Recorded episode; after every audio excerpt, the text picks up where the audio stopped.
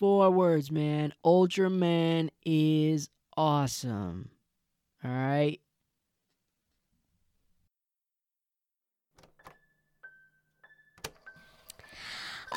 Well, he's my favorite hero because he's very brave and he saves people, and I love him a lot. Ultraman, John Sims, he's a hero all the way. People like Superman and John Wayne, these people were fictional, created to help us escape reality and all the cruelties that come along with it, but Ultraman is the real deal. He's accomplishing something that's extraordinary.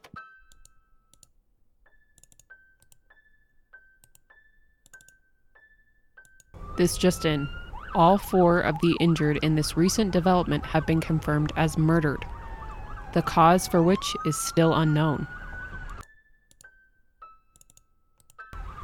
I repeat, the alleged murderer of these four innocent people has been stated as John Henry Sims, or as most of us have known him as Ultraman.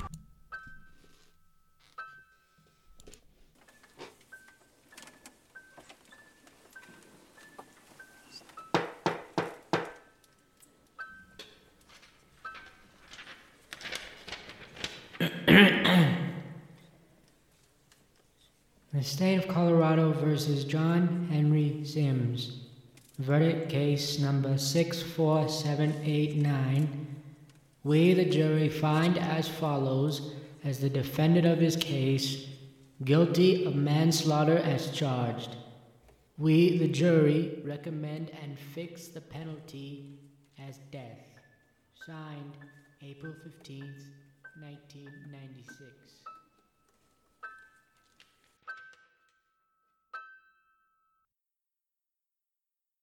When I first heard about this case, seeing the live footage of this amazing person tied up like the scumbags he put away for years, I was lost. I couldn't wrap my brain around it.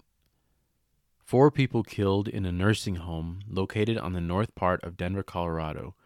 John Sims was visiting that day, and it's still unclear who he was there to see. Nonetheless, the injuries that these four sustained could only be accomplished by someone with his great strength. I'd rather not go into detail about all the details. Three eyewitnesses swore in court that he was the culprit to cause the injuries. The trial lasted for 3 years, and in those 3 long years, Ultraman never said a word. He didn't claim to be innocent, nor did he declare his guilt. He simply allowed the world to decide his fate, and the world chose to end his life. He would be killed 24 hours later by an extremely heavy dose of lethal injection. When the death penalty is carried out, it's final. Mistakes that are made cannot be unmade.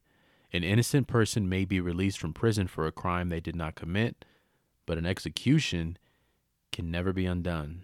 So if a person is going to be put to death, there better not be an ounce of a reasonable doubt. I used to work for a large investigative organization, which will remain nameless for legal reasons, that dealt with cases of this magnitude. Eventually, I became independent, working on much smaller, less prestigious cases that personally were more meaningful. But after a while, for a very personal reason, I chose to revisit this one. To this day, I have had the same question linger that I had on April 15th, 1996. The day of the trial, the day of the sentence, I have one question. Why? Why would he do that? What caused someone who spent almost 40 years doing the noblest and kindest of deeds to suddenly snap into an unthinkable, heinous deed? My name is Cliff Martin, and this is a 7-part series where I look into and investigate not necessarily the crime, because it's pretty obvious that he did it. No, we're going to look into the reason behind the crime. I'm saving the title of these tapes for the end. I could easily choose something like Ultraman or The Mysterious Case of John Sims, but hopefully something else will appear. Something more significant will reveal itself that I could name this. I guess we'll see.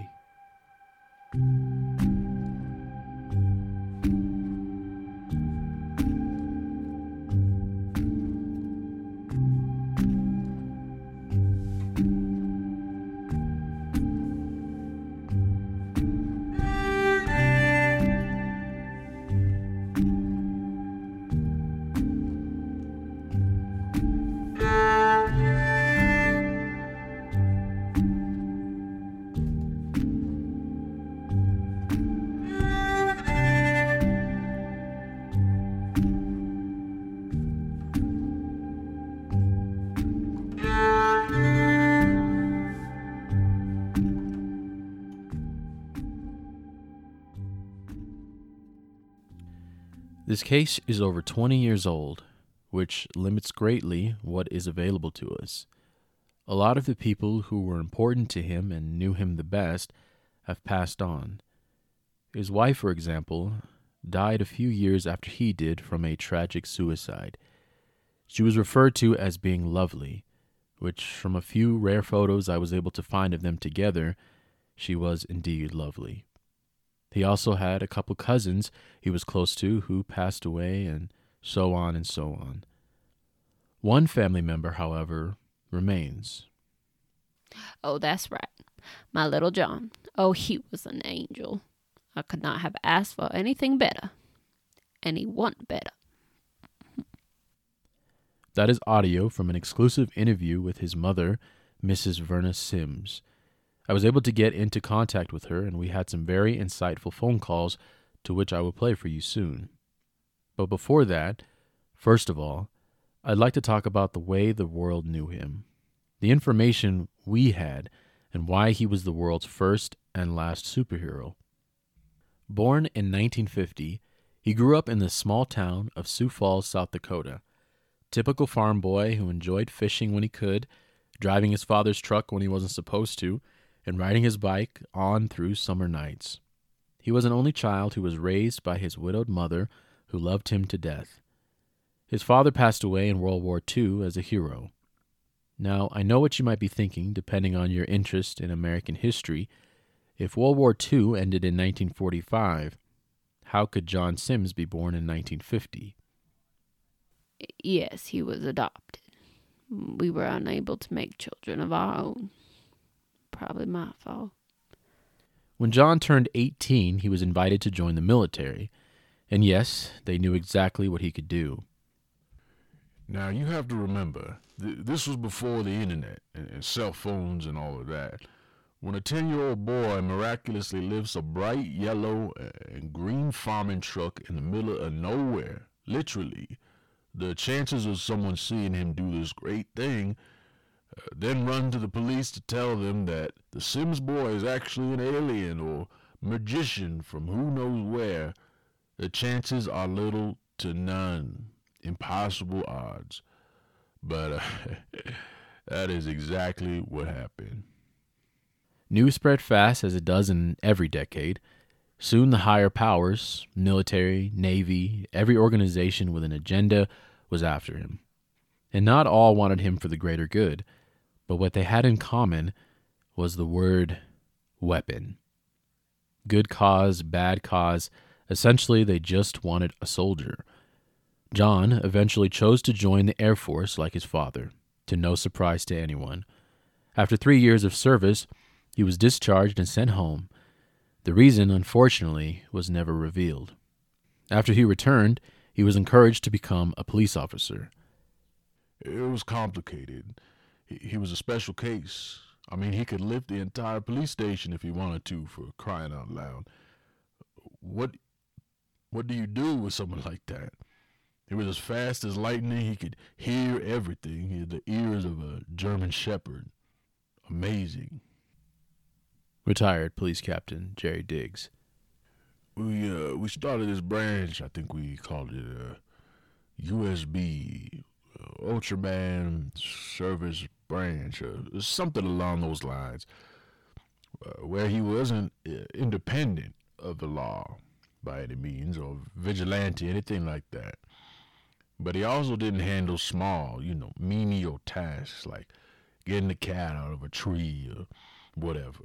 No, he was the first responder in a hostage situation or first one at a burning building. He was the guy who pioneered us all.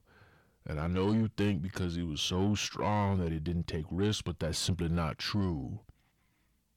Nobody knew the full extent of what he could endure. He didn't even know. But I've never seen somebody risk everything without a second of hesitation. I've never met anyone like John Sims. And quite frankly, I don't think I ever will. Within a few months after joining this task force, his accomplishments started to cause a buzz. For many at that time, his rise to fame seemed to be overnight. Constant news articles, television interviews, documentaries, cartoon shows. Soon, Ultraman became a household name. Kids loved him. Parents respected his morally clean persona. Women wanted him, and men wanted to be him. And typically, with this level of fame and prestige comes the scandals. The paparazzi was always on the hunt for the next big disgraceful headline. But, to their dismay, John had found the love of his life long before he became Ultraman. He told the world he had one love, and if she was willing, that they would be together as long as he lived.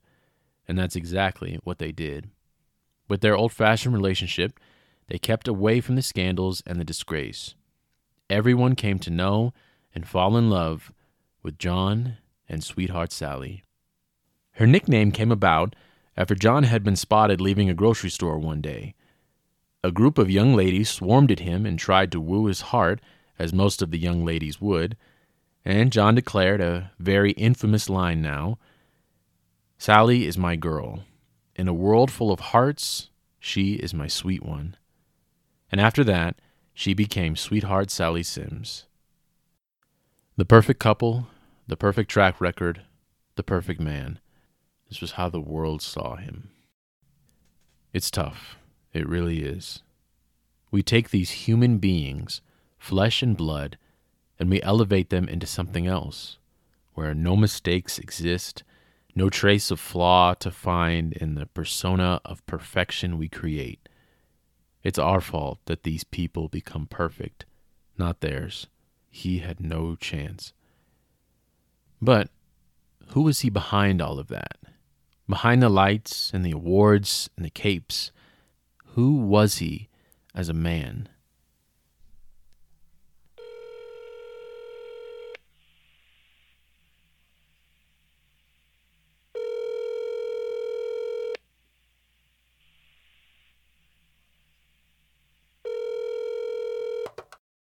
Hello? Hello, Mrs. Sims? This is Cliff Martin.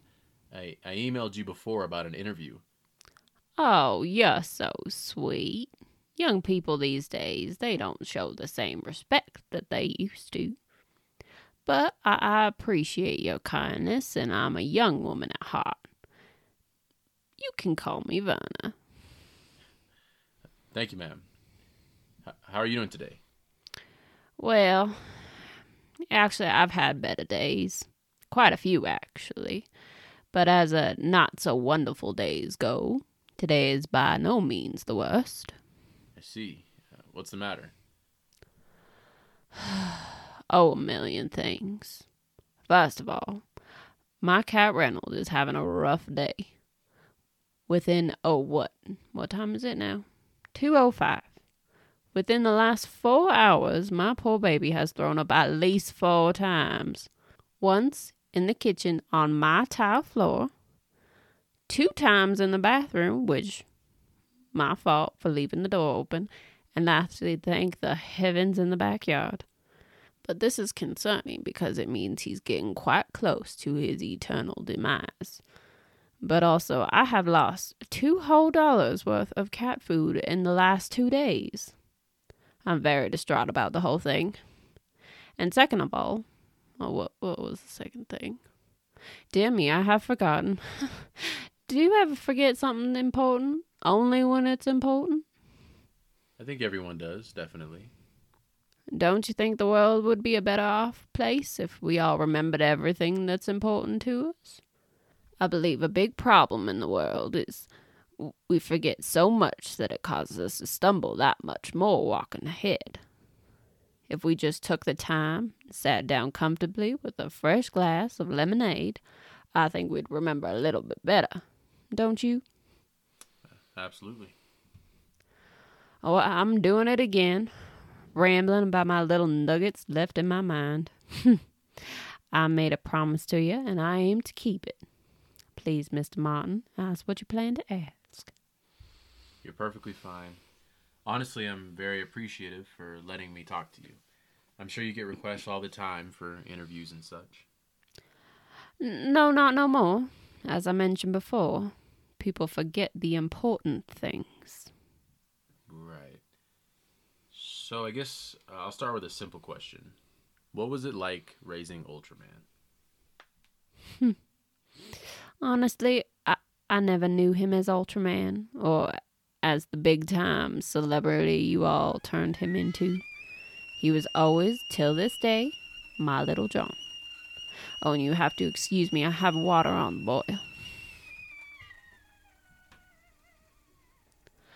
Oh, I wish I could offer you some tea, but you couldn't drink it through the phone now, could you?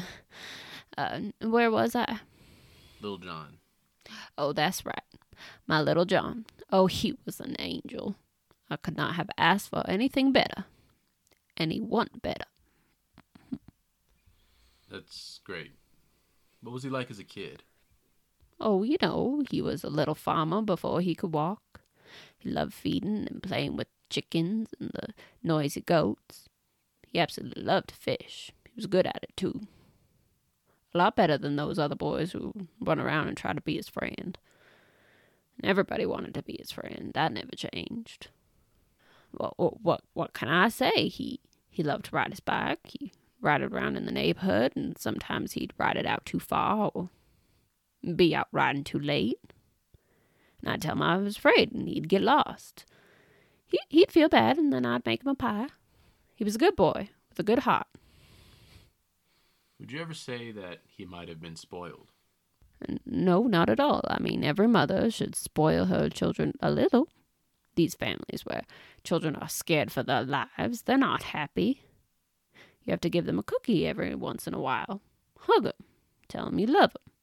If you don't, well, who will? So you spoiled him a little, then? Precisely. If he had children of his own, I would spoil them, too. There's nothing wrong with it. Didn't your mother ever spoil you? We didn't have much, but when she could save a little extra every once in a while, she would. See? And you seem to have turned out all right. Do you have any children? A daughter. Oh, how old? A year. Now I'll put money down that you'll spoil her with little dolls and cute little dresses. Mrs. Sims, Verna, if you don't mind. Oh, I apologize. I went off on a little bunny trail again. Do you mind if I be frank? Sure, and I'll be Dean. Sorry, you're probably too young for that reference. You mean Frank Sinatra and Dean Martin? You got it. John, okay, did he ever become overly angry or aggressive as a kid? Verna? Oh, I'm sorry. I thought Reynolds was throwing up again. What was your question now? Did John ever become overly angry or aggressive that you recall? Right. No, never. Like I said, he was an angel, and angels do not lose their temper more than they should. But he did lose his temper. From time to time, as all people do. Right, but he was a superhuman. Losing his temper. So he would have to have double the restraint a normal person has, right? And he did. I raised him that way. I taught him that if you're angry about something, you close your eyes and you count to 50. And when you finish, you simply walk away. And that worked. It most certainly did. Good. And what about his father? You jump over subjects like cottontail rabbit. You have to let me drink some of my freshly made green tea, young man. Of course, of course. Sorry, I guess I have a little rabbit trail of my own. Nothing wrong with that. It's a beautiful day outside, don't you think? Actually, it's raining here. And what's wrong with that? Nothing. Just that a lot of people don't like the rain. Whether they like it or not, rain keeps the world alive. Very true. All right, ask your question. But soon know that I'm going to have to head to the market. There's a sale on oranges, and I'm not going to miss it. All right. Mr. Henry Sims, your husband, died in 1945, correct? Yes, that's correct. So, if John was born in 1950... Yes, he was adopted. We were unable to make children of our own. Probably my fault. And I couldn't live alone. I just couldn't. So I adopted John. But I tell you, John molded to the family, maybe even better than a child of our own ever could. He was perfect for us. Us? Me. Perfect for me. So it was just you and John for 18 years. He was happy. You were happy. No problems. No issues. Perfect childhood. Is that so hard to believe? Everyone wants some awful traumatic thing to have happened when he was a child, so that they say, oh, that's it. That's why he made a mistake and killed all those people. But like I told all the other reporters and investigators, he was an angel. I don't know what changed in his life that made him make a mistake like the one he made. When they reached out to me, I was promised a perfect little boy, and that's what I got. Why won't people listen? Wait. Promised? You mean the adoption agency? Right. They promised you a perfect child? Well, it was a different time back then. We were all a little closer to Adam and Eve than we are now. But why would they promise something like that? Why does anyone promise anything? Right. And what did you say the name of the adoption agency was? I didn't. It's been a long time. I mean, about 60 years. You expect me to remember something like that? Yeah, I guess like you said, people forget the important things. Well, Mr. Cliff Martin, I think it's time for me to go. One last question, please. All right. If you could do it all over again, raise John the same way, have his life turn out the exact same way it did, would you? Young man, what kind of awful question is that for a widow? A mother would never give up a relationship she has with her child. Even if it meant possibly saving 4 lives?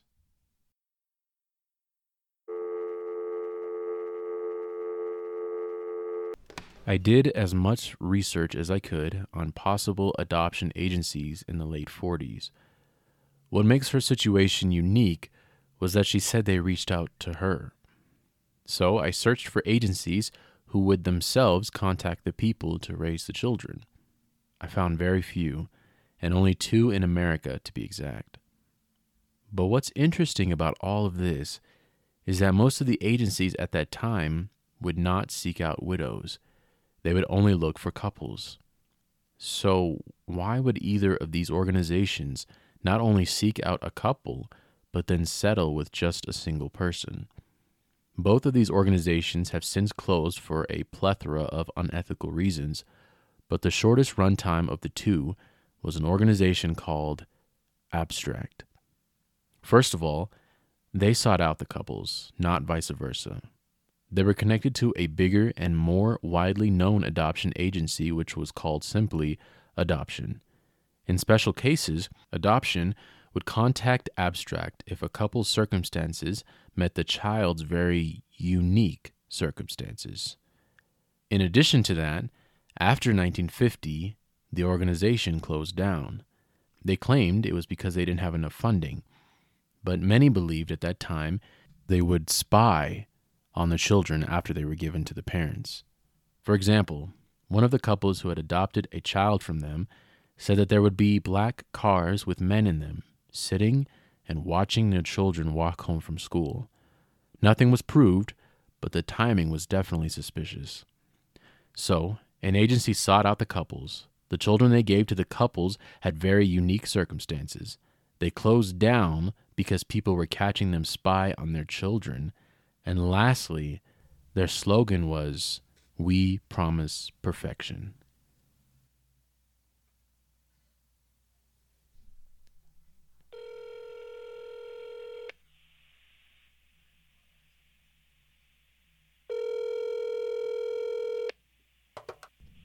Yeah. Hi, my name is Cliff Martin. To get to the point, I've been doing an investigation on Ultraman, and I've recently learned about the agency where he came from, Abstract. Now, most of the people I've called hang up right there, but please, I'm begging you, if you did indeed work for them at one point or another, please, just talk to me. Hello? You know where I live? Yes, sir. It's in the white pages. Be here tomorrow, and I'll do what I can.